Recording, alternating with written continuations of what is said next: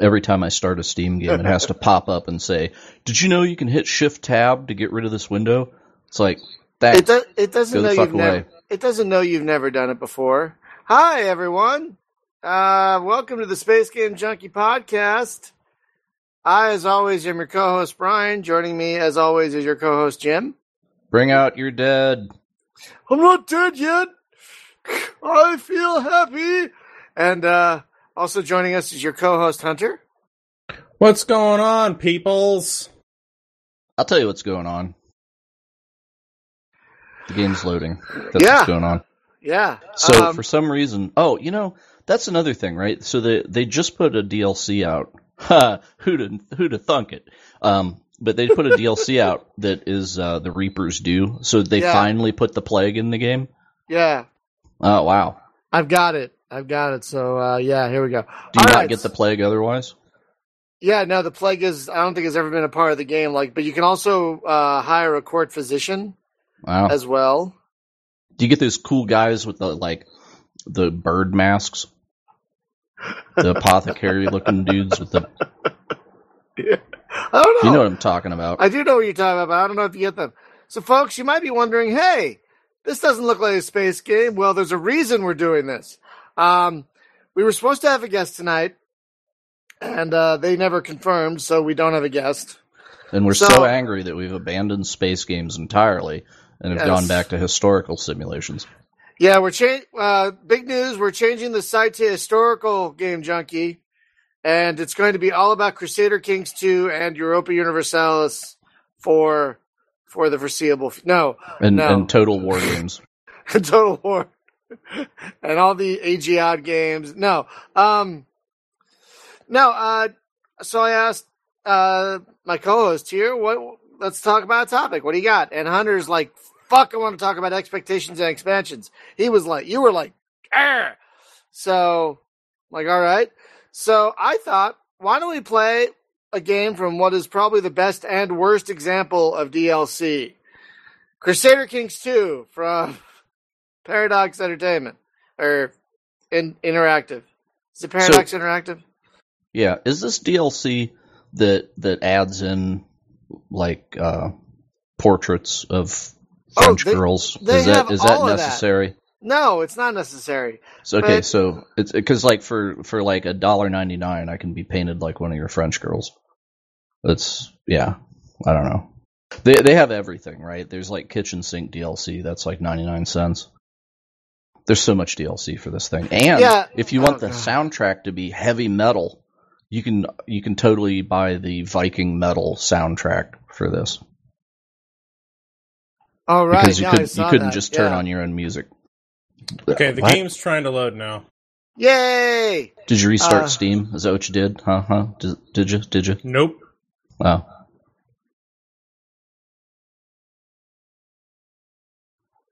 Oh, wow. Why do you want to imprison this guy? Okay, I'll imprison. Oh yeah, is time rolling? No, we're on pause, right? We're paused. So, uh, who is Dovetail Games, Kilrathi? Are they the ones with Train Simulator? Is that is that them? Because yeah, they're pretty bad, but none of us own Train Simulator.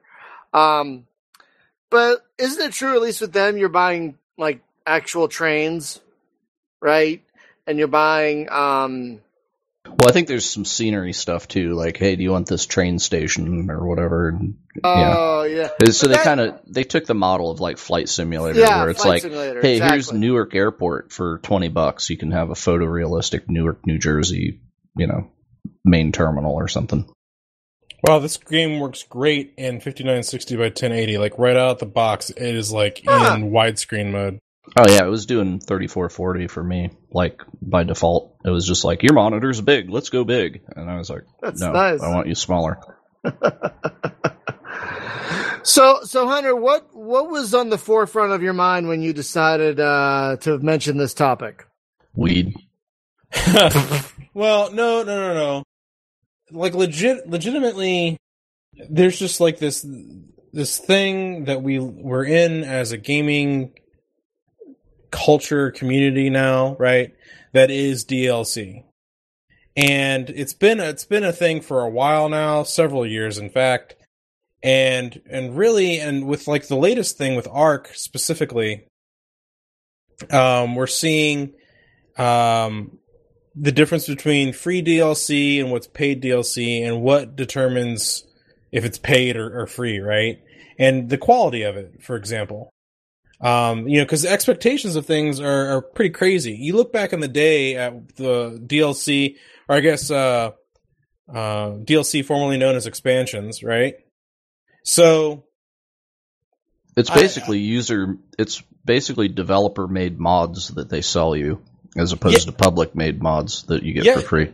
yes and no though like that's uh that's the weird thing about it right so you have different types of dlc but in some cases dlc could almost be interchangeable as an expansion and i'll give you an example. You look at uh, a great classic one just to think of right off the top of my head is starcraft and then brood war. So like with starcraft you had your base game which had three campaigns and multiplayer three separate campaigns and multiplayer then when Brood War came out, you got an additional three campaigns plus new units for multiplayer. So, and it all got added on to like one thing. So like once you had it, you could play the first three campaigns over again and then keep playing through uh, the new three campaigns. And the interesting thing about that is, is um, in some cases with DLC now, they're like, you know, get get this new map pack for multiplayer and it's just a it's a series of maybe like four or five maps for a multiplayer thing that's like 15 to 20 bucks for this DLC and at the end of the day like what are you what are you really getting other than just you know and who knows if any of those maps are going to be any good. I don't know. There's just there's a there's a very unique um thing there. But then there's some DLC for example, with Sins of a Solar Empire, Sins of a Solar Empire comes out with like five dollars worth of DLC that adds on uh, a whole new variety to the game. And you look at how many of them they have, and there's like what three or four of them. So you're paying fifteen to twenty bucks for which would essentially be the contents worth of an expansion, which is priced accordingly. And Sins of a Solar Empire, as we as we all know, is is a pretty great game, not only for its base game, but for its uh, pretty uh, rigorous. I would say robust, Yeah. super robust mod community. Yeah. So here's some some trivia's right. So DLC is basically a downloadable extension of the game, right? Um, so the very first expansion pack that was a separate campaign in a game, like a sequel expansion that didn't change the original game but just added like a whole new thing. It was actually Dunjonquest: Upper Reaches of Apshai from uh, Infinitron in 1981. What? Yep. Yeah, it was like an add-on disc that gave you like a second campaign in Temple of Apshai. Yeah, that's pretty. Jeez. That's pretty slick, right? which is one of the original roguelikes too. So, so this brings up because you know again, DLC can either be like add-on stuff, like you know with with CS:GO, for example, you can go and buy guns or skins for guns. You know, all these other games that have purchasable content for them for what is generally a free game. So the way that they make their money more or less is uh, with the the content that you buy for the game specifically. Yeah. But by the- the way, the- the the Infinitron thing. I'm sorry, that's not the developer. That's actually the guy that gave the answer on the thing. So never mind. It was it, Epyx is who made Temple of Apshai, so it was probably just Epyx dudes.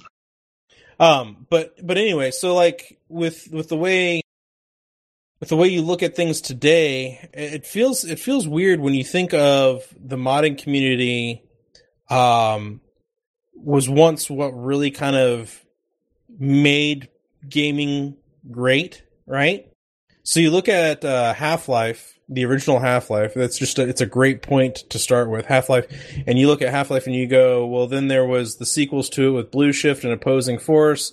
Then you got mods from that, such as Day of Defeat and Team Fortress, as well as uh, I think Natural Selection was a mod originally from Half Life. I could be wrong about that one. I don't think you are. Um, and so you- have this like spawn mainly because of the engine was just very uh, easily to be modded. And the same thing could be said about the quake 3 engine. Like from quake 3 not only did you have a whole bunch of like you know triple a developed games from the quake 3 engine you also had uh, again a robust modding community for the quake 3 engine. And from these things, you got a lot of, in most cases, I would say, uh, not all of it was great, but I would say about 90% of the stuff you got out of that was, was actually really good quality stuff. But you see, and, and, and again, you know, this is where the, the replay value comes into play, right? Because now, now people can go and buy your game, not because they want to play necessarily the base game, but because they're playing the mod that their friends have at the LAN party.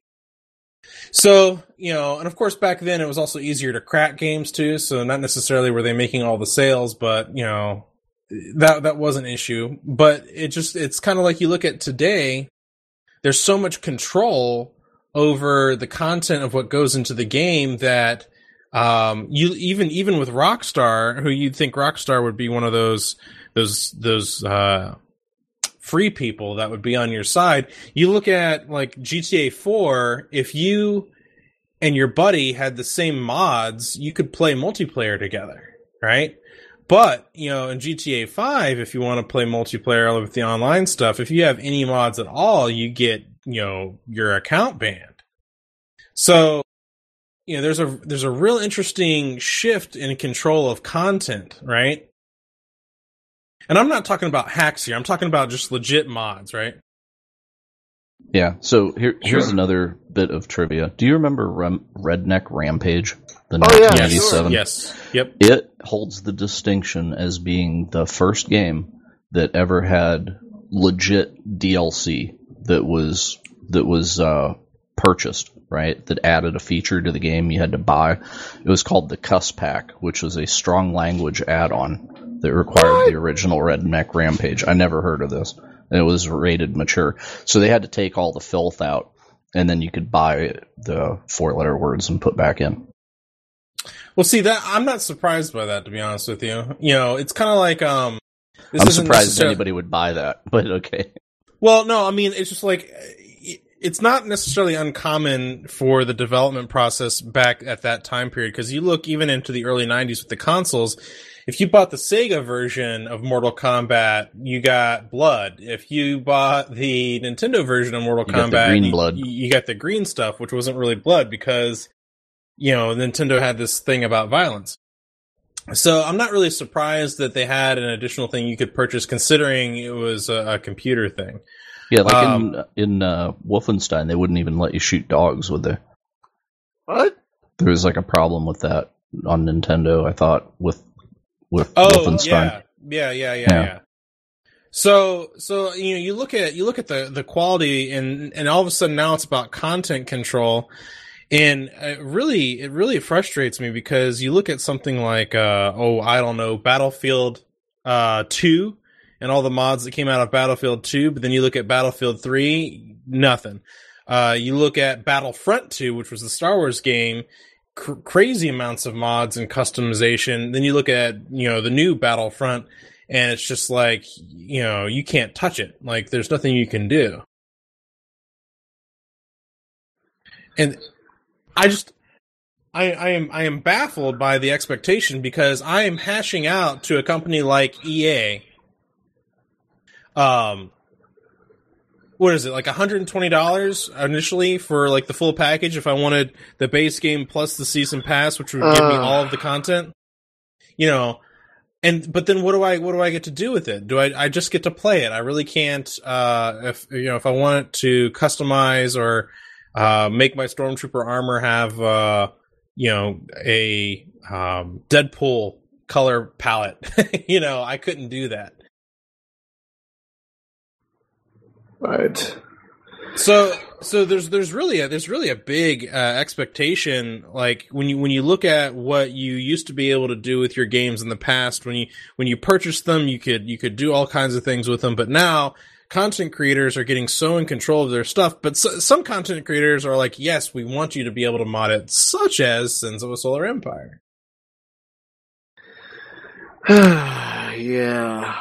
That, oh, Sorry, I'm getting my ass whooped by the Holy Roman Empire. That sucks. Yeah, I have a very um I, I I try to have kind of an agnostic view of DLC. Like I love expansion packs. Like I miss I miss the days where like games had honest to goodness expansion packs. Like you mentioned StarCraft when we were originally talking about this. With uh Brood War, right? Yeah, yeah, yeah, yeah. That's a big one. Uh, Total Annihilation had a few great ones. Uh, free the first Free Space had a great one. Well, then you had like Warcraft 2 had an expansion, and then Warcraft 3 had an expansion. Like in these in these added like full on campaigns, you know. Exactly. They they they enhance the value of the game, and I'm not sure if a uh, character portrait that you can actually buy for a game enhances. Maybe it does. Maybe some people like that shit. I don't know. I mean, why do they keep making it for games like this? I don't. I kind of don't understand. Uh, right, Kilrathi made a good point where the content is online only.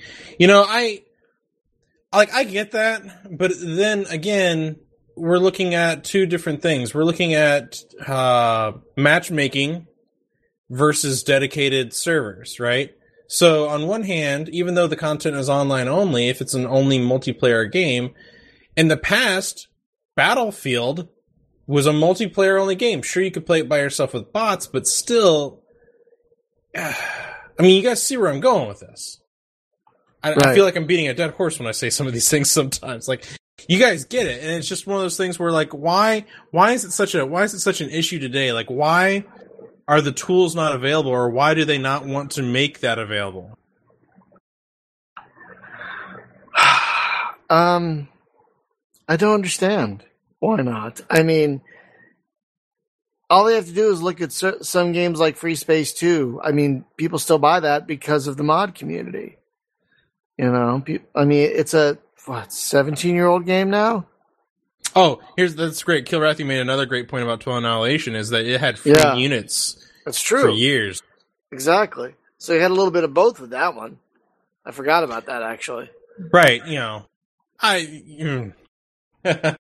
So, um let me let me tell you something. Like what what do you how do you feel about, you know, either of you can answer this question. How do you guys feel about DLC today though? I mean, there because there, there's it just seems like there's such a variety of the kind of DLC that you can get for games. It's anywhere ranging from um just uh aesthetics like you know clothes or a hat that just mean nothing or it goes all the way up to full blown campaigns with little things in between. You know, in some cases you have the freemium games which have nothing but paid content, but you know, then you look at that and it's like pay to win. I think of Battlefield uh, 3 and 4, for example, you could uh, play the game to unlock uh, certain abilities or, you know, if you, if you drove the tank lock enough, you were able to level up your tank abilities and get unlocks. Or you could buy just like the unlock pack and just get all of those ability and be pay to win, right? You know, Right, exactly. And Kilrathi brings up a good point. You know, DLC can be great. Look at The Witcher 3. Yeah, that had what, two expansions? And uh but then you look at games like Fallout 4, which apparently a lot of people were not very happy with the DLC for that one. Well, it was just the it was just like the the uh I wouldn't necessarily say quality, but like the the quantity of what the DLC provided. You know, just kind of like, oh great, like more stuff I can use to build this house that no one ever is going to see. Like, yeah, I because you know you look at like again we keep using this as an example because it's it's just a really good one. But StarCraft two, when you bought the original one, it had its own box, it had its own box art, it had its own manual, it had you know the whole thing, and then you get uh Brood War. It had its own box. It had its own manual. You know, it had like it had its own stuff, but it was an expansion, or I guess in today's term, it was DLC you know this is this is why I guess I really appreciate the things and the efforts that GOG does. So like ninety percent of the time when you get a game on GOG, you don't just get the game. Here you go. You get uh, content like to go with it. You get manuals and avatars and all kinds of stuff. Right, which which makes GOG just wonderful. I mean, I I wish Steam would do that, but you know they don't have to. You know, they're they're, they're the juggernaut. You know, they don't have to. Like when you see a game that comes out on GOG and Steam, you're like, yeah, I don't know. There are there are times where there are times where I've looked at it and go like if I see a game that's released on both platforms, I think to myself, do I want the Steam version or do I want the GOG version? And to be honest with you, if it's launched on both, most of the time I'll try and shoot for the GOG version if I can. Agreed. Agreed. It's just it's just better. You know, they they do they do a better job um incent- incentivizing players What's going on? Oh, incentivizing players to uh to buy things like with soundtracks, with manuals, with wallpapers. I mean, they they go that extra mile. Like wasn't there a game they just Armello, I think it was, where like apparently on GOG it's not going to be updated anymore. Whereas on Steam, they're just going to keep updating the Steam version, but not the GOG version. So they're offering everyone refunds. Oh, really? That's Yeah, I the, believe the so. board game thing, right? I think Because so. they just came out with a DLC this week where it's, uh, um, yeah. So that's interesting though. They give them refunds, but they Hey, still own the game. How is it that both of you guys have Meridian Squad 22? I bought it. I I got a key for it. Son of a bitch. I I get. I'm I'm going to be honest. There are a lot of people that send me keys that I didn't ask for. So I mean, I see it as a gift. Thank you. Nice. You know? Yeah, no, I just you know I'm I'm kind of I'm kind of just you know at the point now where I I would rather I would rather you know spend money on on quality because I'm getting kind of tired of this this micro micro DLC crap and um, I'm kind of getting tired of these season pass kind of things where you know the the the content is in in, in my opinion mediocre at best. Um, Yeah. Well, like, let's talk about Battlefront, right? That was like, they released like a one slice of pizza, right? It's like, you have to buy the whole pizza now, but we're going to deliver it one slice at a time for a year. Yeah, and I, I I don't I don't know if I understand that. I don't know if it's because they they have to get content uh, out as soon as possible. And then speaking of getting content out as soon as possible, let's let's talk about the the topic of of, of day one DLC for just a second. I don't get that. I I don't I don't get that. I don't get that at all. Day one DLC. It's like it's almost like pre-order bonus bullshit, it's pro- Well, but not. It's you know? close. It's very close because it's it's one of those things where it's like if you get it at Target, you get this like uh you know armor pack, but if you get it at GameStop, you'll get this armor pack. And it's just like I hate that so much. Well, you know, in a year, it's just going to be available for everybody. So it's just kind of like, uh, what? You know, I, I, I, you know, if it, if it's if it's day one, if it's coming out the same day as the game that you're releasing, then why don't you just include it in the game? Because clearly you've been working on it during the same. You know what I mean? Like it's Hunter, it's all about giving the player a choice. Do they want this extra content or not? They could choose with their dollars. It's as simple as that. Sorry, I can't. playing devil's advocate. You son of a bitch. I'm sorry, I couldn't do it. I couldn't fucking do it. It's all about choice, Hunter. It's all about giving the player the choice Well, the to thing, give us to give us more money.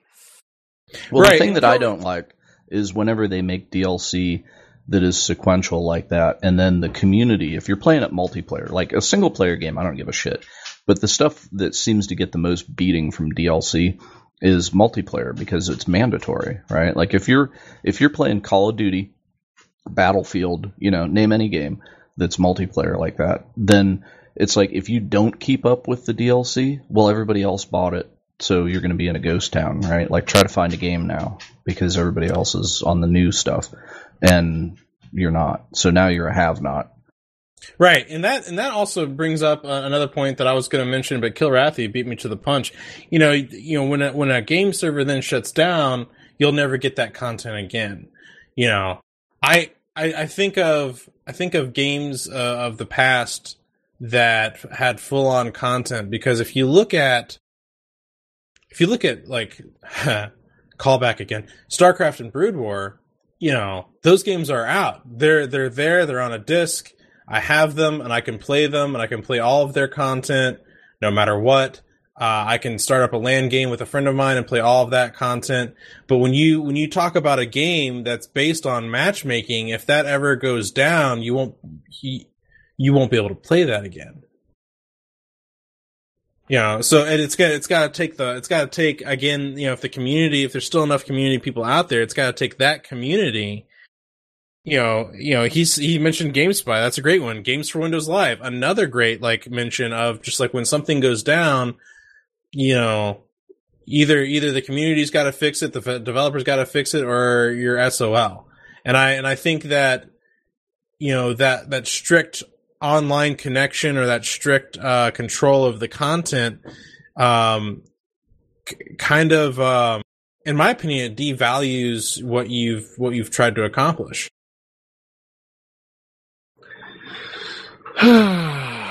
this is such a touchy subject.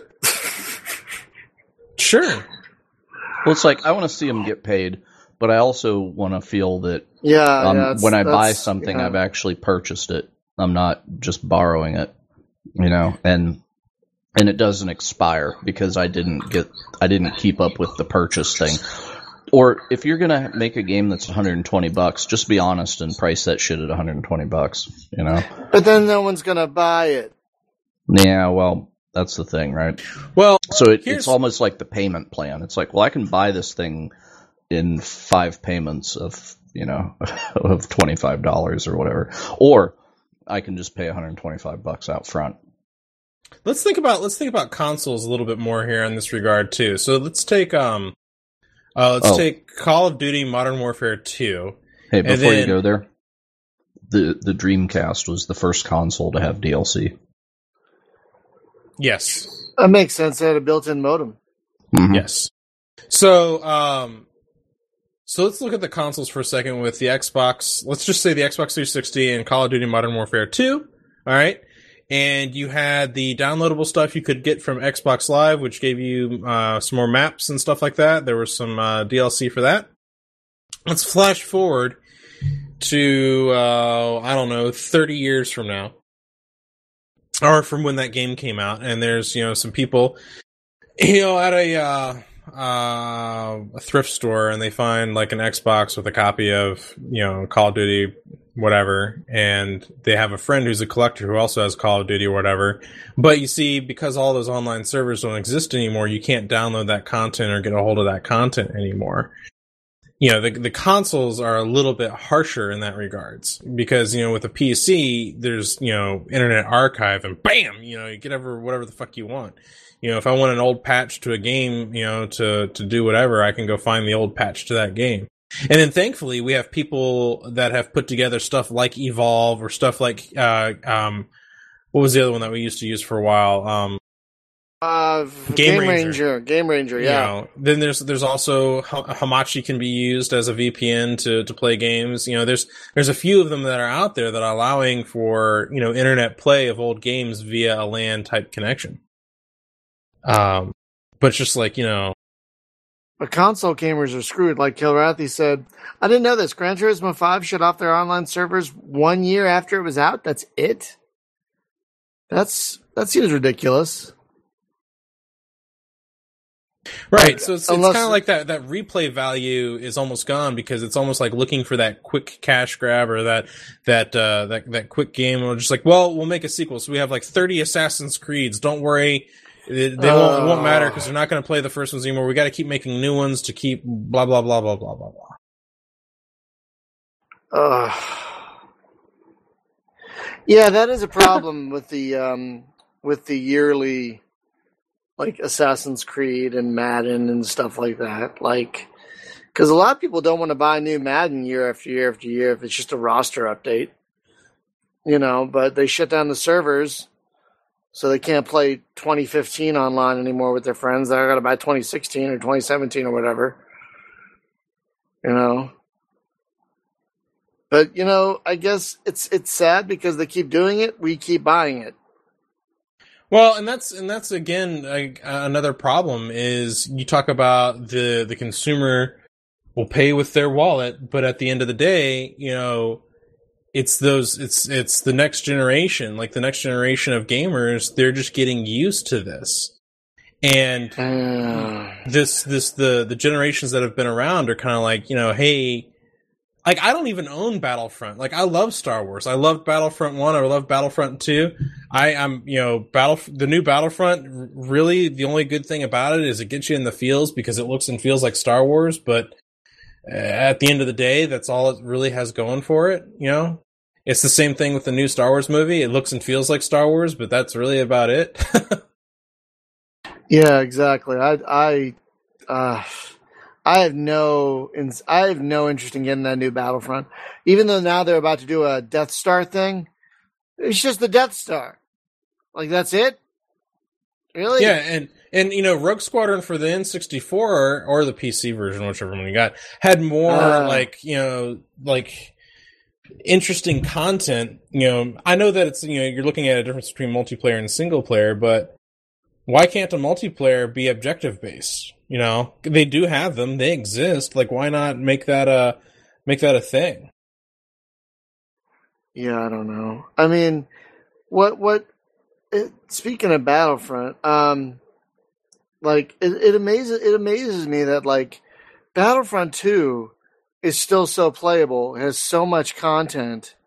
So many people still play it.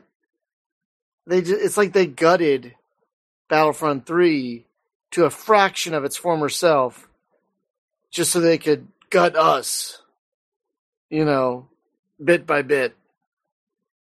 And that's exactly, I think, and that just, yeah, it pisses me off to no end. But didn't a lot of people not but buy the bullshit? with that one?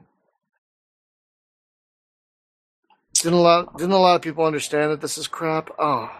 Yeah, you know, you, you would think you know, you, you would you would think but then, you know, with with uh with with other games you almost have to rely on on the community to fix it, right? To make it better.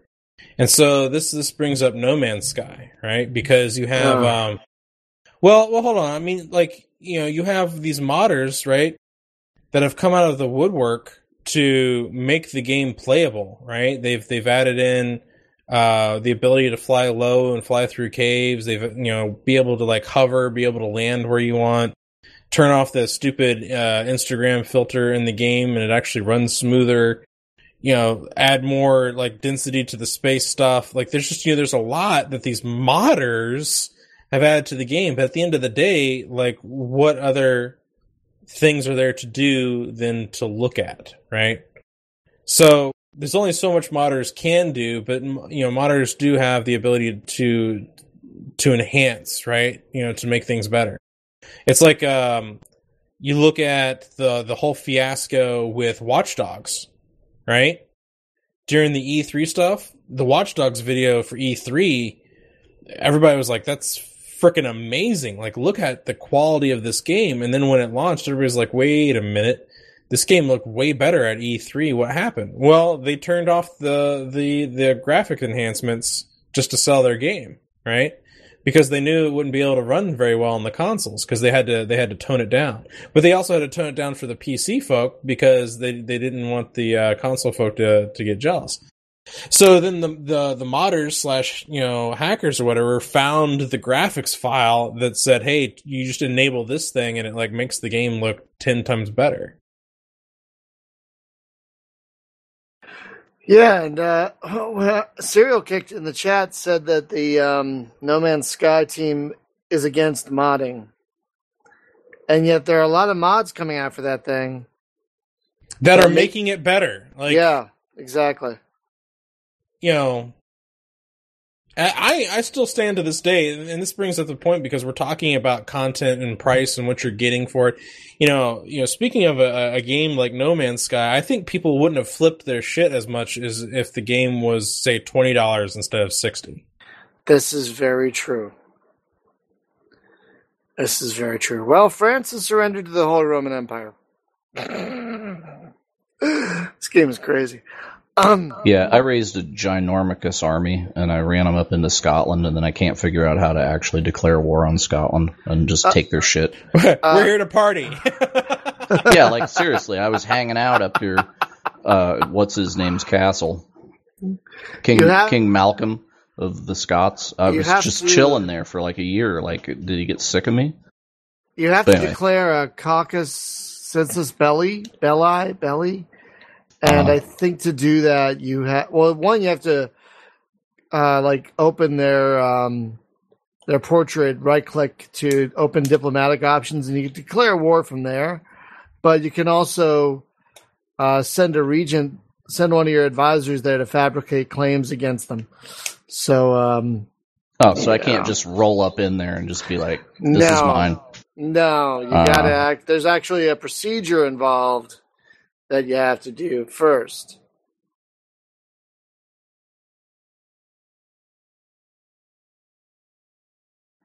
Uh, so Well, how we- rude! I got raiders. I got raiders that rolled up on me too. Uh-oh.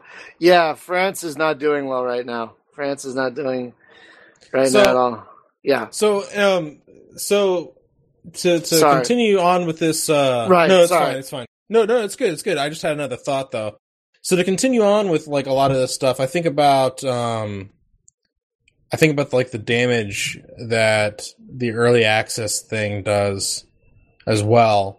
Now, early access is is meant to be a good thing, right? But too many people look at it as an opportunity to buy a game, um, and then they try and judge it on the fact that this is the game instead of no, no, no, no, no. This isn't like you know 1.0 game release. This is still technically alpha slash beta, but we're releasing it to the public for them to give us feedback, and um, that can that can go uh, really well in some cases and really bad in others. And I think uh, one case of it being both good and bad all at the same time is Space Engineers, and um, Space Engineers has been in early access forever, um,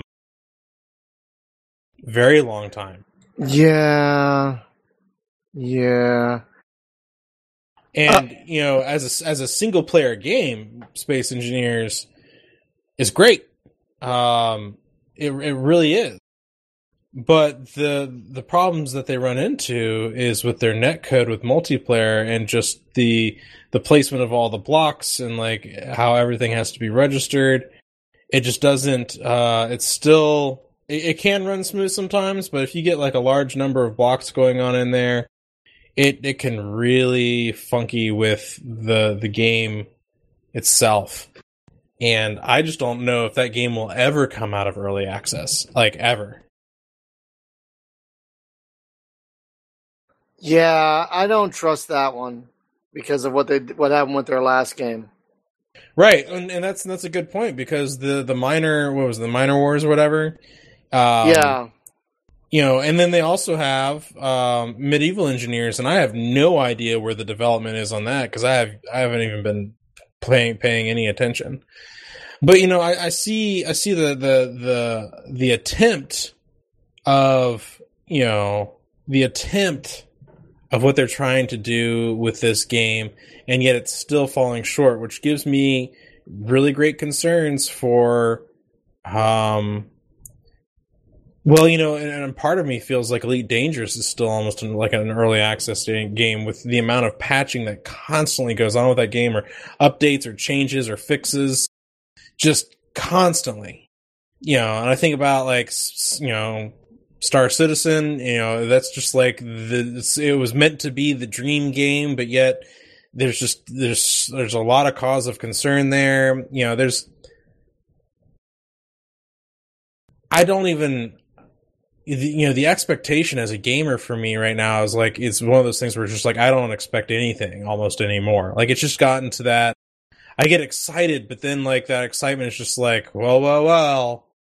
Hold on there, Buckaroo. And that's really sad because I've talked to I've I've talked to people on forums that seem to feel the same way you do. It's just they just feel burned by early access. They feel burned by these these games just over and over. It's robbing them of their joy of gaming. little by little. Well, just stay the hell away from early access shit. Then I mean, It's not just willpower. early, it's not just early access. That's that's part of the problem, but that's not the entirety of the problem. The, I mean, the problem is early access games that never get finished, and games that all this crap that's coming onto Steam every day, like that that Flasher game today, and Shower Oh, with Your God, yes. Dad, and just all this crap that's coming onto Steam. Like, it's a great time to be a gamer, but if you look at it another way, it's a terrible time to be a gamer. Well, you know, but there's nobody to blame but us because we buy that shit. Unfortunately, Yes. This yes. is true. I just, uh, yeah. Because people would cry if uh, personally, I hate the the freaking like little chibi girl anime crap. You know, that's like basically porn. Um, like, uh, what the hell was that Sakura Dungeon where it was basically like you're running around like fighting monster girls? So it's it's girls in bikinis that have monster ears and horns and stuff on their head and then when you beat them up then their clothes uh, like explode off of them and it's like wow. Okay steam. Like wow. It, it so it's basically like i wish there was a, a checkbox that i could click that was just like hide anything that's got an anime character as as part of the you know as part of like the the graphics for the game right? Like if the if the um the logo for the game or whatever just has like any kind of anime girl it's just like just don't even. It doesn't even exist they don't give me enough tools basically to uh to manage my consumer experience i would i would like to filter much more shit out although i guess it's to their advantage to not let me filter things out because i might see something that tempts me i guess Yeah, it's tough. Like, I, I do like that there's some filters. Like, oh, I just don't want to see all this DLC for Guitar Hero or whatever that came out today. Click. That's nice. yeah Right. it's good to get rid of some of it that's for sure That is, that's another annoying part of DLC is like, oh, I have to pay two or three dollars for each individual song. What was it? What was it that happened? Was it the Disney Infinity thing? Like one day on Steam, they just regurg like fucking vomited Oh my god, like yeah, the two new, or the- three pages of at DLC. least at least two or three pages of just DLC. Oh my god, I remember that. That was crazy. Yeah, they're not the only ones that have done that. There's there's been a couple of things that came out and was just a giant flood of stuff, and I was just like, oh god. You know, honestly, the game that is the worst about DLC that I can think of immediately is uh, Dead or Alive Six. Oh my god, so much DLC. Do you, you know you're like, and it's all clothes, right, for the girls in the game. So if you want Oh, to play like oh. Barbie dress up with your girls, um, but oh my god, you're like nine hundred dollars into that shit if you buy the full DLC wallop, and it's like what? So it's ridiculous. Like it blows away the train simulator thing. You can spend more money on dress up clothes for your fighting game than than you can for trains and train simulator. It's bonkers, Ugh. and I own Yeah. them all. I just want to say only the slutty ones. That sounds like that. Uh, oh, that sounds like a song. Only the slutty ones can play. Anyway, um, yeah. So yeah, well, God, I just totally lost track of my thought. But, um, Uh, Yo, so we were talking about medieval engineers. Going back to that for a second, I saw that the guy who made who owns the company that made Space Engineers and and Miner Wars, he's hiring a CEO. To mm-hmm. help- Because he realized, like, I'm not the guy that should be running this shit. Which is good sense, I think, because at some point you realize, like, I'm not the guy that should be running this. I'm not a business guy, I'm a coder or whatever. So, yeah, you hire the skills that you lack. I hope he hires a good one. Oh, by the way, it's Dead or Alive 5, not 6. Oh, is six even out yet? No. Okay. But anyway. Oh. Yeah, it's like going back to this game, Crusader Kings 2. Like if a new game, if a new gamer comes to this game, like I want to play Crusader Kings 2 with all the important DLC. How do you pick? like Jim, what did you you you got the game yesterday? What did you have to do to figure out the DL, the right DLC to get? I had to go haunt the forums uh, or the Reddit for Crusader Kings and read a lot. And yeah, I know totally. Um, but yeah, so I had to go and, and like lurk in the Reddit for a little bit and look for. They have like a, a big thread that's just like what DLC is essential. So what I found out from reading that is that all the features in the game as they add DLC are there. The AI can use it, but if you want to use it, then you have to pay for the DLC to unlock it as playable.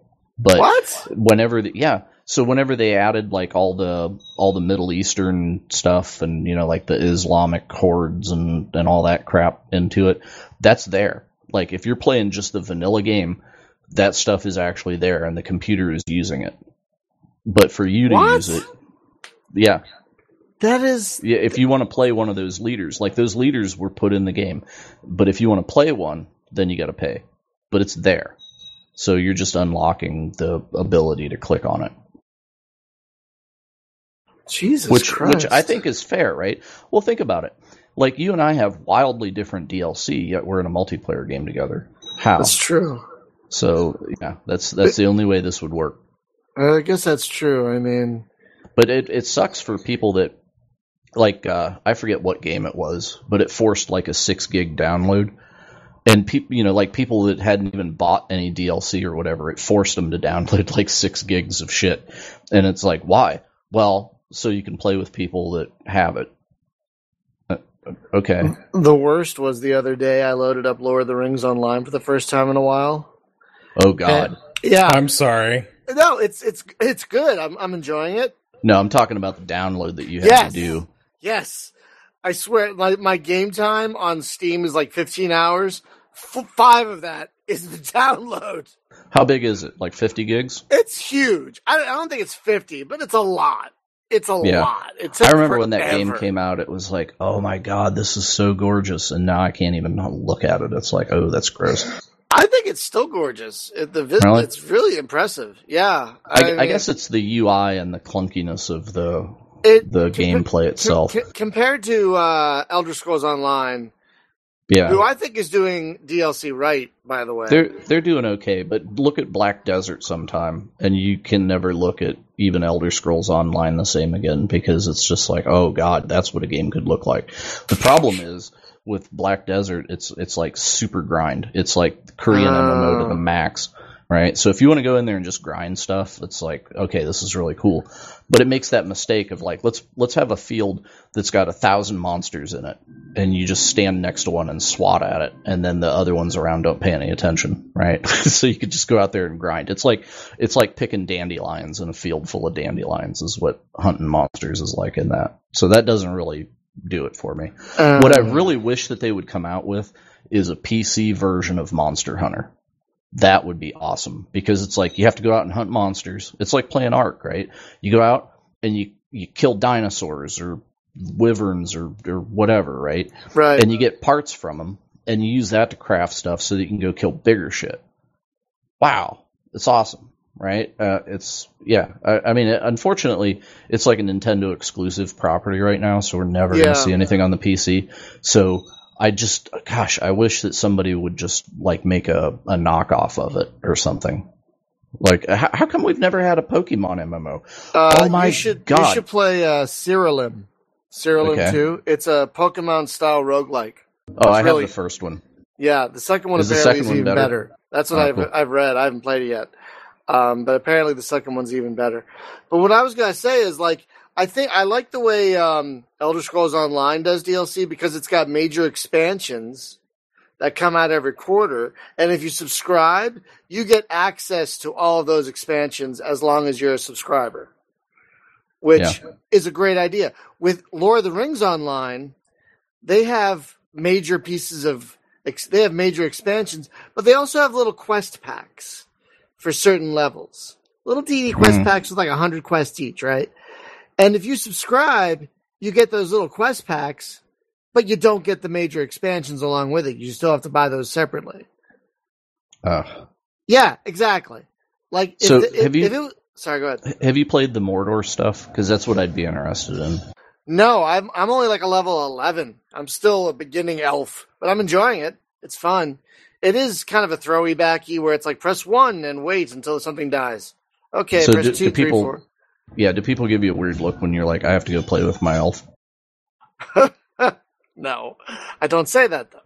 But uh, you should. but yeah, I mean, World of Warcraft is. Pr- I think well, Blizzard does a lot right. Let's just be honest. Blizzard does a lot right, but they're still sticking to the expansion route, and it works so well for them. You know, I mean, I yeah, guess they, it's I guess they, really. I And guess the they can though. Sorry. Well, ahead. and then of course it gave them time because what what how long has it been since they've developed a new IP, right? And all of a sudden, out of nowhere, they just come out with Overwatch, right? They were working on an, they were working on another MMO. I forget what it was called, uh, but that got shit canned, and then out of that came That was uh, Titan. Yes, that, thank you. And then out of that came Overwatch. Um, so it's interesting, but like, you know, they have their three major IPs being, you know, StarCraft, Diablo, and Warcraft, and yet you can uh, play all of those like together in like their Heroes of the Storm game, and it's just like it's like the world of Blizzard is its own gaming world, which is why they have things like BlizzCon. So it's just like they know what they're doing. I'm gonna just say that. You know, how many people do you know that say, you know, like, yeah, I'm a hardcore gamer, but the only games they've ever played are Blizzard. They played everything Blizzard made, but they haven't bought anything outside of Blizzard's ecosystem. Because Sure. I work with one. Have you And- ever Really? have you ever like looked at the StarCraft two arcade? Mm-mm. Yeah. So StarCraft 2 free to play, you can play the the multiplayer content for free as long as it's not a ranked match or whatever. And then the, that also means that you can like you get access to the arcade and the arcade is like custom games and custom game types and there's like uh, tower defense type games. There's all kinds of crazy shit. There's even an RPG in there now like a StarCraft RPG. Um full on third person walking around maps RPG Mhm. um, all of that and you you think to yourself i have th- over 1300 games on steam and yet there is enough content just through Battle.net to to keep me busy with like four games That's true. That's true. I mean, those are they're pretty big games that you could play. You could. I mean, if the only games you owned were World of Warcraft and Diablo three, you could play those forever, and and barely run and hardly ever run out of content. some people do Some people do. I mean, with with Diablo's randomization and and and World of Warcraft's just massive world, you can just play those for years. I, I have a I have a hard time believing there are people who just buy Blizzard games. Like that's all they play are Blizzard games. Though seriously, those those, those people exist. sure What? There's so why, many. why not I don't know. I, I, I just think there are other games to play, and maybe in some cases better games. but that's just me, I guess. Like I never got into StarCraft. I was more of a total annihilation guy. sure But uh people still play those things. But I I can't imagine that's all they play. Wait, they saying there are people that play nothing but WoW? This is true Yeah, there that is true. See, WoW hmm. to me is a there social are people who are thing. still playing the original guild wars because those servers are still live They are? yarp Well, That's amazing. I, I mean, I know that EverQuest, at least one of the EverQuest games, is still alive. oh, EverQuest that- One went free to play if you want to play it. It's That's EverQuest impressive. One, all the expansions. They, they did it on the same model as EQ2. So it's like, do you want to play a human, a dwarf, an elf? Okay, you can play for free forever. But if you want to play like one of the other gajillion races that you could be, then you have to pay to unlock that. And then, you know, do you want do you want this feature? Pay to unlock that. You know, so um, it's it's kind of uh, it's microtransacted out a lot. Or you can subscribe, and if you're a subscriber, boom, it's all wide open. So Oh.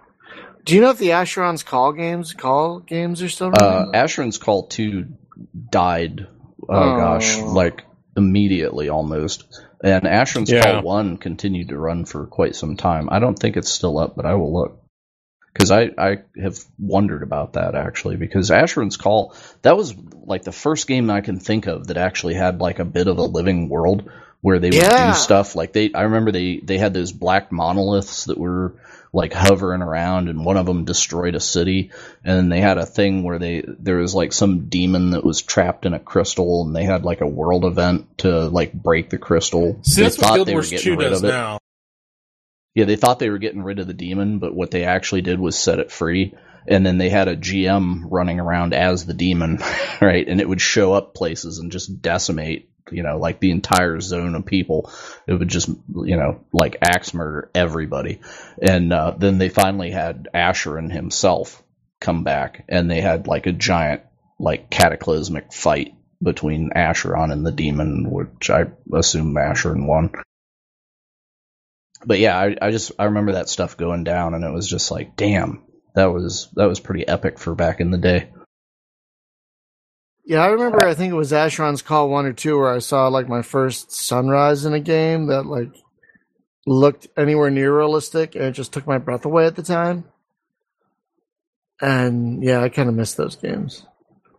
But but yeah, WoW. I mean, WoW only has expansions, right? They don't have like cosmetic DLC. Like even ESO has um cosmetic DLC. But No, I don't think I, I- don't think WoW I don't think does, so. right? Yeah. No, I don't think so. Yeah, they just do uh they do the monthly subscription and the uh the expansions. Now what's interesting also about WoW is you can play that game for free as well, but only up until level 20 and then like after that Oh. uh if you want to keep leveling up, you have to subscribe or you can just stay at like level 20 for forever. Which is similar to what they're going to be doing with Eve soon, so Yeah, you wanted to talk about Eve, so let's dive into that for a, for a bit. Um, folks, if you haven't heard the news, Eve is kind of going free to play, sort of. it's free to start Free, well, So free, it's free to test, free to toy with. I mean, Well, how okay? How far can you go in like because they let you have the Uh, normal ships, right? That's a great question though, because they're still going to ref- like fine tune it. Uh, they're working with the community for the most part to figure out like what they think would be like the best. That way, it doesn't kind of like um, take advantage, like so people can't really uh, take advantage of it. They- They're saying five million skill points right now, but it's it's uh, it could change depending on what they might do. Um, so you'll only be able to fly um, frigates, destroyers, and cruisers. Tier one frigates, destroyers, and cruisers, and um, only for your faction. So if you start out as an Amarr, you can only do the Amarr stuff. If you start out as Caldari, Gallente, or Minmatar, you can only do uh, that stuff. And and like uh, Kilrathi's saying here, it's probably going to get hashed out over time. They're probably going to change some things.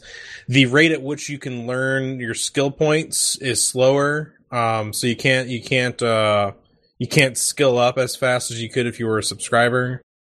Um, so there's you know because they're they're trying to make sure that they don't uh, open the door for just like a floodgate of like suicide like ganking guys. Um, they they want to make sure that they're not like going to open up the floodgate for just a whole bunch of bots to go out and go mining. Um, so you know they're trying to make sure that they uh, that the system doesn't get abused. In other words, but yet opens up the door for people to be able to do some things. Now, what's interesting about the uh, the those tier one ships is you'll still be able to do stuff like missions. Uh, you'll still be able to go and participate in faction warfare, or you can still go into a fleet and do some of the incursion stuff. Um, but you know, as the game generally is, you are encouraged. Right, you can't own sovereignty. That's a good point. Thank you, Kilrath. You can't own sovereignty. Um, but o- over, you know, it, as the game naturally is, it encourages you to be with people. So if you find yourself like with a corporation who likes exploring wormholes, I'm sure you know you'll get your feet wet being able to do everything, and that's what's actually kind of different about the way WoW does it and the way um, Eve is doing it. Is with Eve, even though you can only fly certain ships, you'll be able to fly all over New Eden and see all the sites. Uh, as where with WoW, once you get to level 20, anything that's a higher level content, you're not going to be able to see it. Right. So there, there is there is a difference there, and I think the opportunity instead of it being like a 14 day trial or 21 day trial, it really gives people time, right? Because with Eve, Eve is so depthy and complex. You know, a, a 14 day trial or a 21 day trial might not be enough time for people to really kind of understand what there is available to do in the game or to really explore the potential that's in the game. So I, right. I think this really gives people an opportunity, um, also giving people an opportunity to kind of come back. You know what I wish that they would do with that game is they would make some uh, some skill tree like preset builds where you just go in and you say, okay, you know what, I want to be this thing, and you know, like I I want to I want to be a, a fighter or I want to be a support guy or I want to be a They- they merchant now. or whatever. Oh, did they finally? So, so Yeah, you- so- it's just like it picks your skills for you and trains them Yeah. for you, and Well, it doesn't necessarily Oh, train them nice. for you. It doesn't necessarily train them for you, but there are these uh, tier pack things that you can buy um, that kind of give you um, it gives you equipment and the skill books. I believe, if I remember correctly, I was looking at it the other day. So it's just like if you want to be um, a oh, what do they call that? Um, pimp. Well, Wanna be a no, no, no. If you want to be, if you want to be like a miner, there's like a, a whole thing that helps you get set up to be a miner. Um, Oh. and they give you all those tools. If you want to be um, um, a combat pilot, they give you, and they and they tell you like what what type of faction to be. Yeah, because the problem Um, has always been paradox of choice. Because you log into that and it's like, there's a million skill books. What the hell do I do? And you know, it, nothing says start here. So Well, hold on a second. all- I'm trying to I'm trying to look for I'm trying to look for the actual thing. That way, I'm not. Oh, here here we go. Content okay. pack. By by the way, Ashran's call is still alive and well. I'm I'm watching a video Oh, of uh, Right. the July Fourth party this year. So these content packs are five bucks each, and they're designed for new players, right? So like you can get the Explorer, the Industrialist, the Skirmisher, or the Colonist content pack. And I'm gonna do the Explorer content pack here. I'm gonna like read it off to you just real quick. Uh, only available for active trial accounts. Content pack trial uh, extension uh, days can only be added once per trial. So it add it adds uh, 20 extra trial days, which is kind of cool. Um, it's a tailored pack of skills, saves you time and money while providing a focus for your early training as an Eve pilot. Uh, specialized ship and equipment for your profession gives you a head start in your discovery of the world of Eve. Uh, striking uh, clothes and 750 AUR, which is like again in store currency for like buying a shirt, which does nothing. Um, it gives you. Yeah, I'm very the- disappointed that the 3D character stuff never turned into anything. Like you can get out and walk around, but you can't interact with other people or anything. Last I saw. Yeah, that's that's a whole nother discussion, which could be a whole show by itself. Which I actually was talking a good deal about on my um, stream today. Um, then it gives you like uh, core skills like Caldari frigate, astrometric, uh, astrometric uh, pinpointing, salvage drone operation, specialized skills, uh, explorer ship and probes, explorer equipment. So this is for the Explorer um, content pack. So if you get like a 14 day trial, you buy this for five bucks. It gives you a 20 extra days, right? Mhm. And uh, some specialization to like get you focused in the right direction of like what to do. So like they've done that, and the new player tutorial has been improved uh drastically, and they're still like working on making it even like more better, but more even even more better, which is not even a thing. But yeah, making it better. That's good. I mean, so can we? What was that awesome frigate in the game? The Riften, The Rifter. Rifter. Will we be able to fly that as a alpha clone? Uh, probably because it's a tier one frigate. So Yay! Okay, I'm back because I like that thing. I like that thing a lot. I I actually actually have a uh, I have a desk model of the uh, Rifter because I have the um the second decade collector's edition. So it came with a Rifter uh, USB hub. So like the engines are USB ports. Oh, that's awesome! I want one now.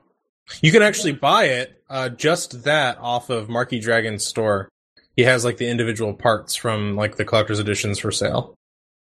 So if you just want a Rifter, go go and get a Rifter from Markee Dragon. This is not we were not like advertising Markee Dragon like necessarily. We're not partners or anything, but uh, he's got some really cool stuff in his store, uh, Eve based. He's also got really great deals on Plex. So Oh, is this inside Eve?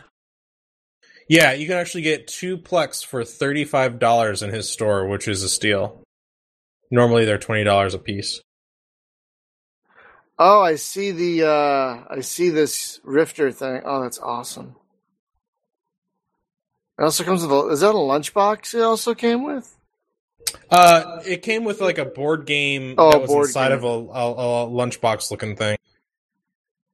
Oh, I see it. Yeah, because I'm looking at a picture of what came with the uh, second decade thing. It looks pretty nice, like a, a nice set actually.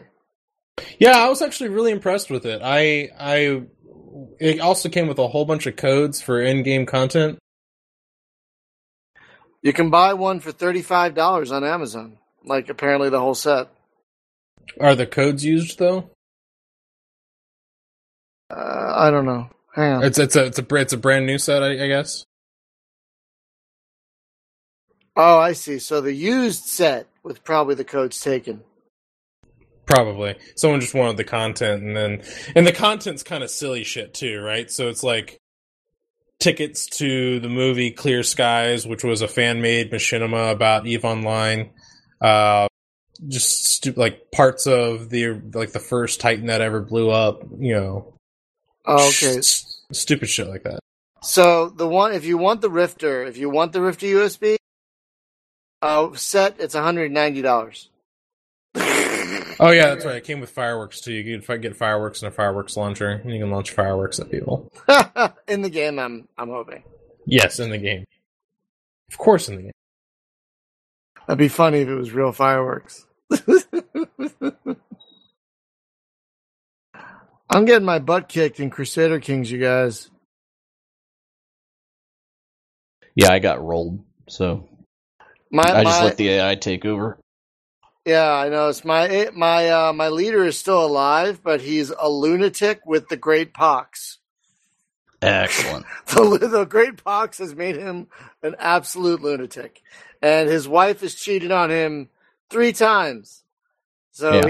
he he imprisoned her, and she fled. it's pretty great. Yeah, the thing I don't get in this game is I don't understand the relationships between characters, right? So uh, I know you can go to like opinion stuff and you get like a it's like a spreadsheet, right? And it's like how many how many points of uh, of like or dislike does this guy have for that guy? Well, that's the thing. Like whenever I go in and it's like, oh, I want to appoint this guy to be, you know, uh, uh, Duke of whatever, right? So I appoint that guy, and like five other guys get pissed off and rage quit, right? And- well, yeah, because like, they well, wanted that. Because they wanted that. yeah, job. but I but I had no way of knowing, you know. Yeah, that is true. There isn't like a there isn't like an Excel sheet with color coded. You know, Well, I just need lines, man. I want to see lines between people. oh, not like a not like a heat vision thing where it's redder as they hate you more and greener as they like you more. That's what I was thinking.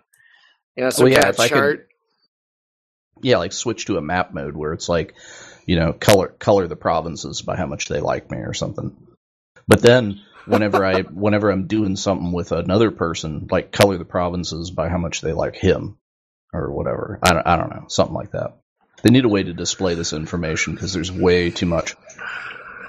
There is a lot of information. Uh, Cooper was telling me that you know, if if you just keep playing it, it'll click. and It'll be simple. But no. But it's not. But I like it. I want to play more of it because I'm actually really enjoying it. But I cannot imagine a new player just grokking. And you know what the problem is with the DLC with this and like Europa Universalis? They've got these packs like the Extreme Pack or whatever that doesn't even include all the latest DLC. It just includes like a couple of the big DLC packs and a bunch of um um, fucking faces and music and shit, Yeah, And it hasn't been up- and and it hasn't been updated in like years. It's like if you want people to buy your product, guys. Now let's talk about the elephant in the room for a second. I think it's the elephant in the room. Stellaris. Stellaris. Yes, yes. yeah, Um, they've already released one bit of DLC, I think, so far, right? And it was plants, like plant people. that did not go over well. Am I, am I right about that? Yeah, it was basically portraits. It's like, do you want to do you want to play as plant people? Then buy this for seven or eight dollars, and all it does is just add portraits in. See, this is the problem that I have with that game. It doesn't matter whether my guys look like space badgers or space dinosaurs or space mushrooms They're or whatever. all equally boring. They're Well, they're all the same. Equally the There's- same. There's no behavior that a mushroom has that uh, that a space wolf doesn't. So why? You know, it's it's like there's no limitation, there's no tendencies. I get no bonuses because I'm that. It's all like, what politics did you pick? And everybody could just be generic humans. Pretty much. So I, I embraced the humans though. I made the space North Koreans, and it's awesome. It's funny because I was playing the original Master of Orion this week, and it's so much better than Stellaris. It's 26 years old, Ain't it though? And- right. and and those characters have more variety and, and spice to them than anyone in Stellaris. I'm I'm telling you, man. I've I've been playing the uh, the new Master of Orion. I like it quite a bit. It's not bad. But- it's not bad. yeah. Dan DiCicco knocked it out of the park with Star Drive 2.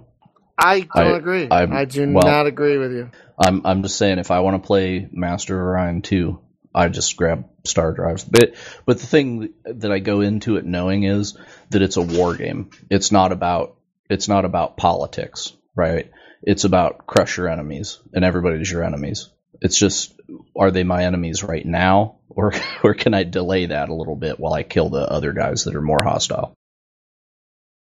But yeah, you're gonna you're gonna annihilate everybody basically. I I do wish that there was some better diplomacy in there where it was actually like, hey, I could make an alliance and you know me me and the the cat people like hold hands and skip off into the sunset after we kill everybody else. But it's just it's just not you know. And uh, some of the some of the AI is super aggressive. I mean, like the Chuck. I, I'm gonna do a, a like a let's play where I just play the Chuck, and it's just like from from day one, build a lot of ships, go kill people. Right? that's like that's like the only thing the Chuck do is uh and and the dialogue is hilarious too because it's it's just like hey you've met the Chuck prepare to die and because you know they're coming for you uh, because they're they're hyper aggressive and no amount of politics or gifts or anything is going to slow them down they're just going to roll over you so if the Chuck are in the game that that's normally with those things I'll start building like infrastructure and I try to get my colonies up to a certain size and then I'll like expand over to another colony. You don't want to expand too soon because that puts too much drain on the economy and then neither place is doing well. So you get it to a certain point, whatever. No, if I'm playing Star Drive, it's like I, I race to get cruisers in orbit fast because I know that somebody's going to show up and they're going to have a freaking battle fleet about 50 turns into the game. And if I don't have one to deal with it, I'm dead. So it, it's just you have to play it a little bit differently than Master of Orion, but I, I think it is a better Master of Orion two than the new Master of Orion. I agree. And I, I do wish that they had uh, they had gone with a little bit more Master of Orion one instead of know okay so I agree, it's like whenever. I build buildings on a planet um it, it doesn't make sense to me that it's like oh, okay well this planet is going to be all industry and this planet is going to be all science or or whatever right? Because every planet is going to have some contribution of whatever. So really you should be setting a ratio with like the three sliders. It's like okay you have x amount of production per turn. What are you going to put it into? Well i'm going to put like a third of it into science and half of it into production and then the remainder goes into farming or whatever right and but it's still like you're still going to produce science there, but you can just kind of like put where your emphasis is, and that seems a little better to me. It treats a planet as just a generic, you know, it's it's just like the as the population grows, they generate X amount of whatever, and hey, that planet has a bonus to production. And you're going to get it whether you have the production at high or low or, or whatever, but it enables you to actually get more out or something. But with uh, with Master of Orion two and um, Every other 4X that's Yeah, pretty every much other- since. yeah, I was I was trying to think the GalCiv Yeah, GalCiv is the worst for this because it's a real estate game, right? It's like okay, I have to play Tetris with my factories because if they have an adjacency bonus, and I have to put the factories wherever, but oh no, there's a pretty forest there, and I could put like a science thing there, but that's going to break my factory chain and whatever. And it, but it's just like God, you know, I'm I'm I'm uh, you think about the planet Earth, right? And how much of everything we have here. It's it's like everything we know about science and industry and everything is coming off this one rock. So that's why it, it's like Star Warsism, right? Where it's like, okay, there's one currency in the entire galaxy. We all use, you know, latinum or whatever, right?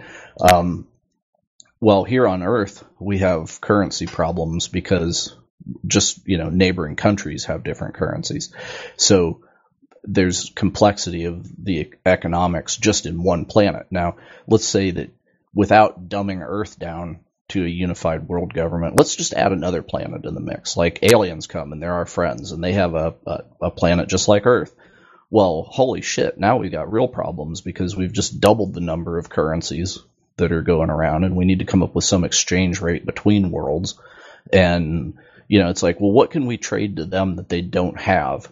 Because we can consume everything that we make here on our own planet. What would we export? Right? Well, something they don't have that they're going to pay for. Right? But if the planet is completely self-sufficient, I don't see a basis for trade between races because it's it's like, well, why are why are the the guys from Alpha Centauri going to want our our chocolate chip cookies, you know, or whatever? Like they can't make their own right? It's you know interesting thing, right?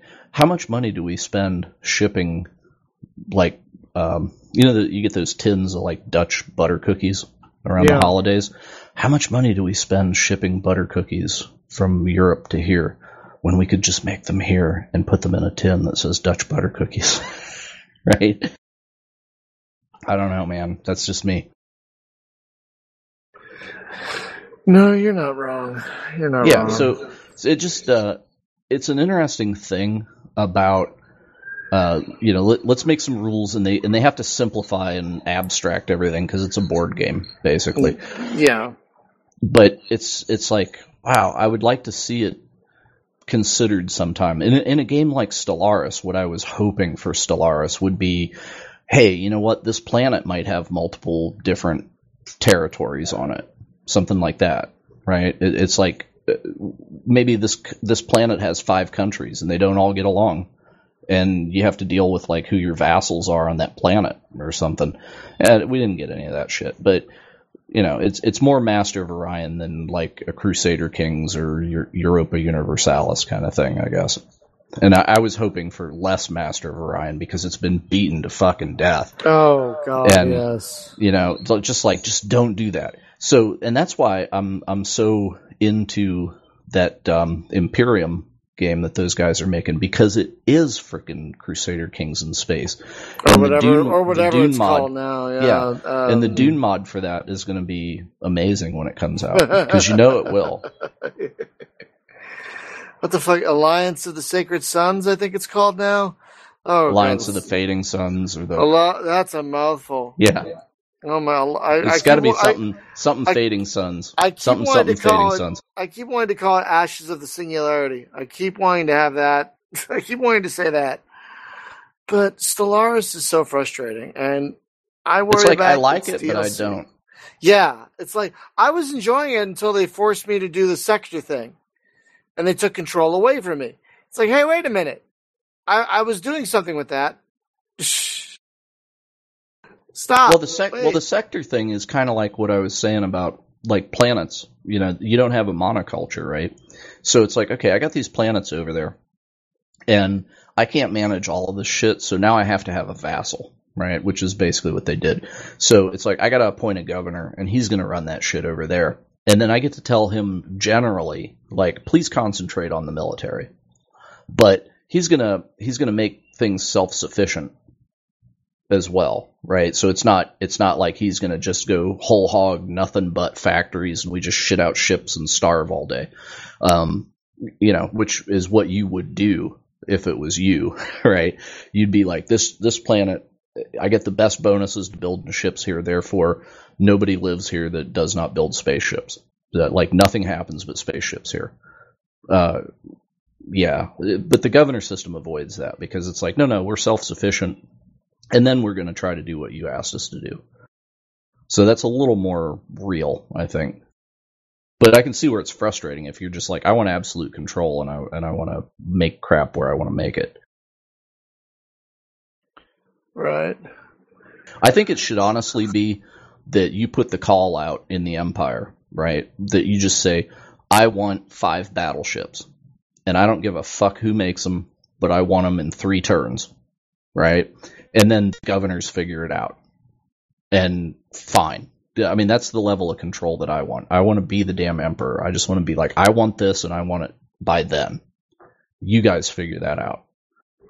And and I think it would also be fascinating if somebody would make a uh, a single planet game where you are that governor. You're just the guy that runs the one planet, and you start Ooh. getting orders dropped on you from above, right? Ooh, like like the guy playing the 4X wants this. Oh shit. Oh, now he said now he moved the slider over to nothing but food production. Shit. Now we got to tear the factories down and build farms. I'm And, you know, surprised no one's done. I'm surprised no one's done that. Because nobody nobody's as cool as me, man. I have these Right. ideas. Somebody should do that. Get on. Well, let's wrap. Let's start wrapping it up. We're talking for like an hour and a half. We're not playing Crusader Kings anymore, and I'm losing. My guy's a lunatic. Um. so, uh, I think it was the syphilis. yeah, sorry I didn't uh, talk as much to you in the chat this week as I could have. We were just trying to focus on talking to each other. Sorry about that, folks. But um, yeah, I I don't feel any better about gaming after talking about all the DLC and everything. I feel a little worse actually. Well, at least we still have the classics. You know what I'm saying? Like we at least. No, yeah, no, of course, of course. No, I, I totally agree, but yeah, it's like, uh, I wonder if this is gonna blow up. People thought it would blow up after the horse armor. No, it didn't. it didn't blow Well, up. I, th- I think what we have here is what you would call the lemon market, right? Because it's a loss of consumer confidence.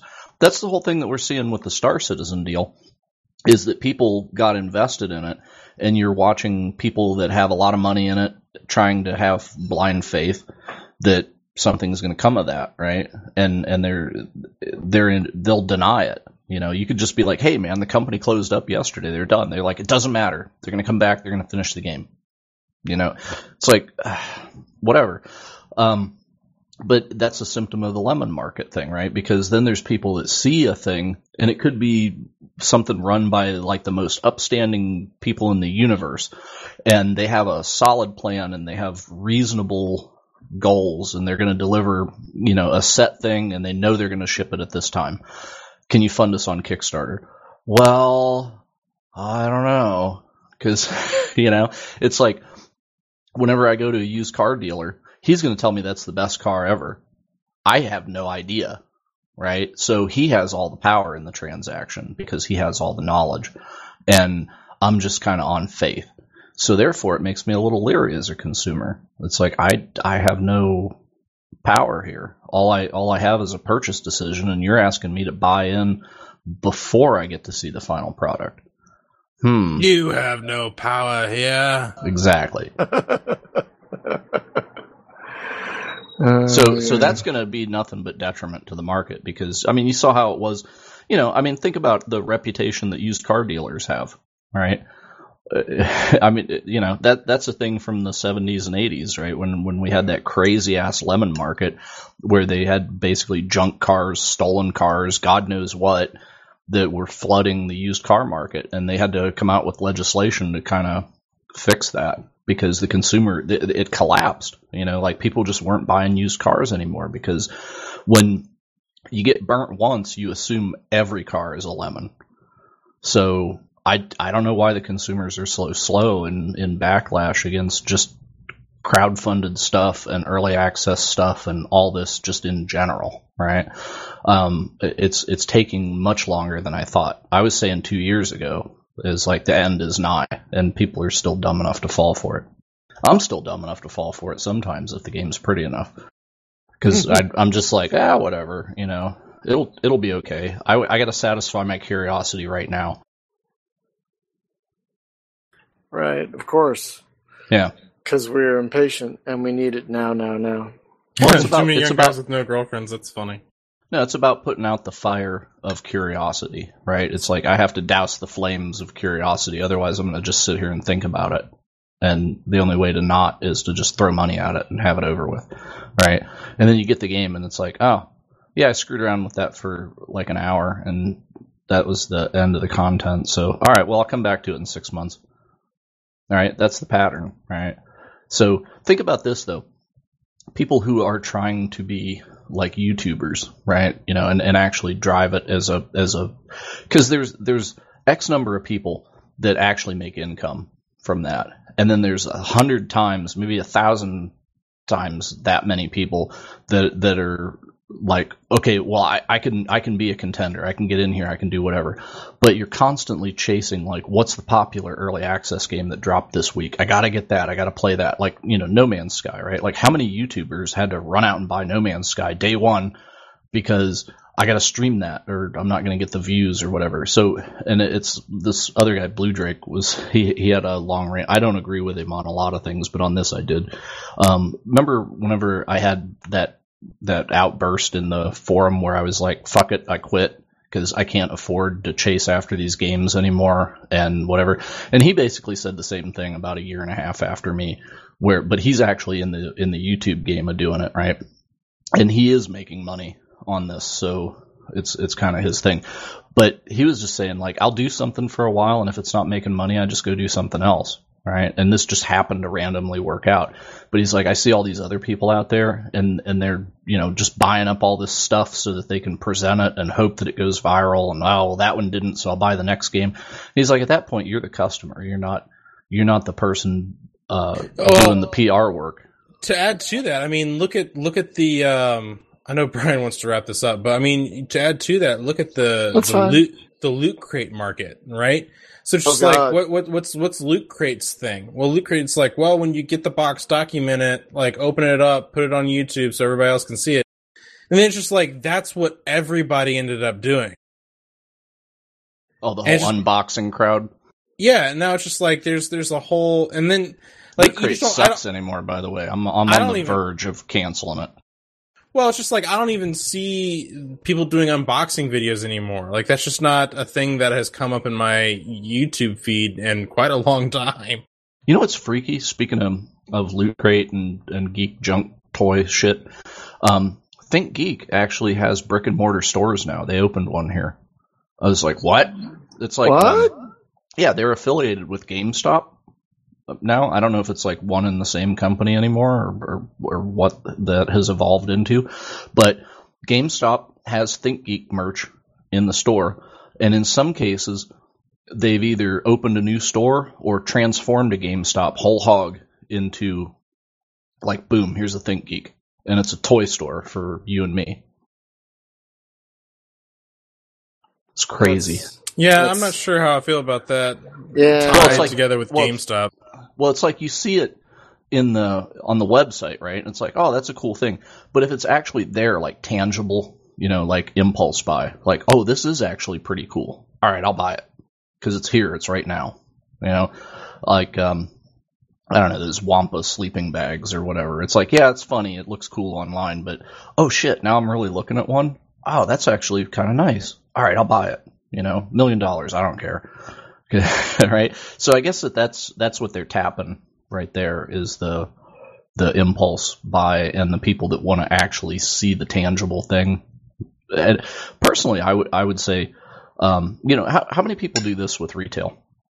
like I go to a brick and mortar store, I look at something and I decide like, yeah, I'm going to buy that, and then I whip my phone out and I scan the the code on it, right, and look it up on, uh, you know, like about I've five done different websites. I Hell do so yeah. many, so many times, so many times. Why isn't that just the business model? It's like we have one of everything. One, we don't have any stock. One of, and if you want it, it'll drop off to your house tomorrow. Right? But here's everything. You can With walk around, look at it, touch it. Yeah. Yeah, like Amazon, they could they could totally do brick and mortar stores where it's just like here's one of everything. And you know, this is all that we sell.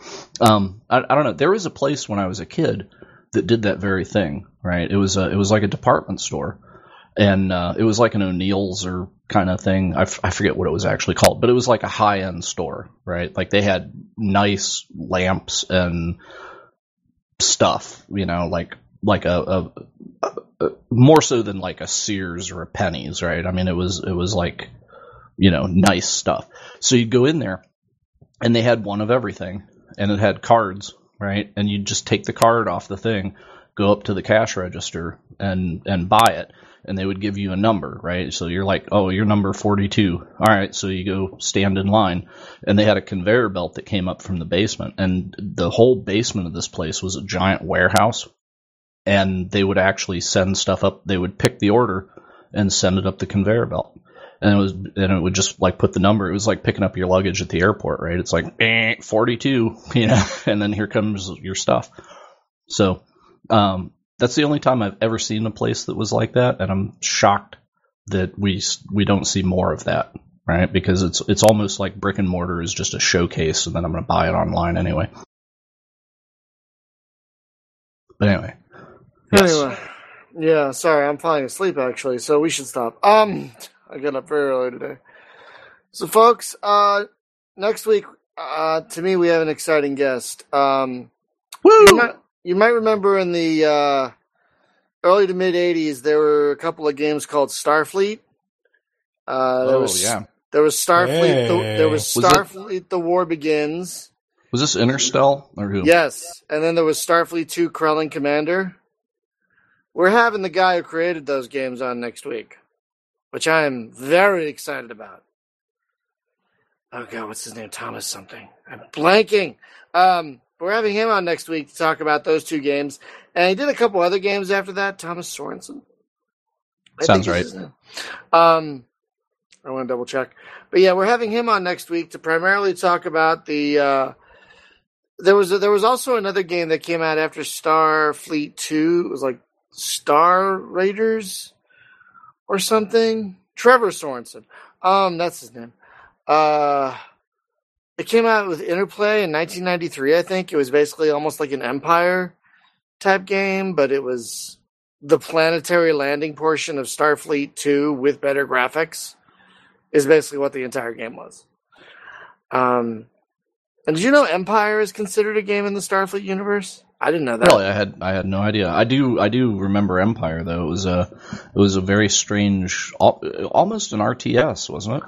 Almost. Yeah, it was very It wasn't Very- turn based, was it? It was real time, but God, very slow real time. very slow real time, if I recall correctly. But yeah, that's part of the Starfleet universe too, I believe. I think. Um, but it was made by the same people at the very least. Nutty. I know, right? So we're gonna have them on uh, him on next week. That's exciting because it's hard to find people who made these old games. It's difficult as shit. It's gonna get harder. It it is. It We're have to like bust them out of the nursing home or something. And like, like- I'm uh, I'm still trying to get a ga- uh, podcast for Starflight together, and it's proving very difficult uh, because it's the 30th anniversary of that game this year. Believe it or not. Um, and but so we're gonna have Trevor on next week to talk about the classic Starfleet games, and then Thursday we're returning to Pulsar Lost Colony because we had such a great time last time. We're going back. Our friend Spaz has been playing on his off time. He has a carrier that he's going to let us run around in and probably destroy. I cannot wait. I'm excited. I'm quite excited to see. Guys, if you haven't seen Pulsar Lost Colony, it is turning out real nice. Like shockingly nice. It's it's it's surprising how good that game is. Surprising. Anyway, I'm rambling. I'm losing my mind. So, folks, uh, thank you for listening and watching, and we'll see you next week. Have a good night. Let's have some music in here, Boiler. Sure thing.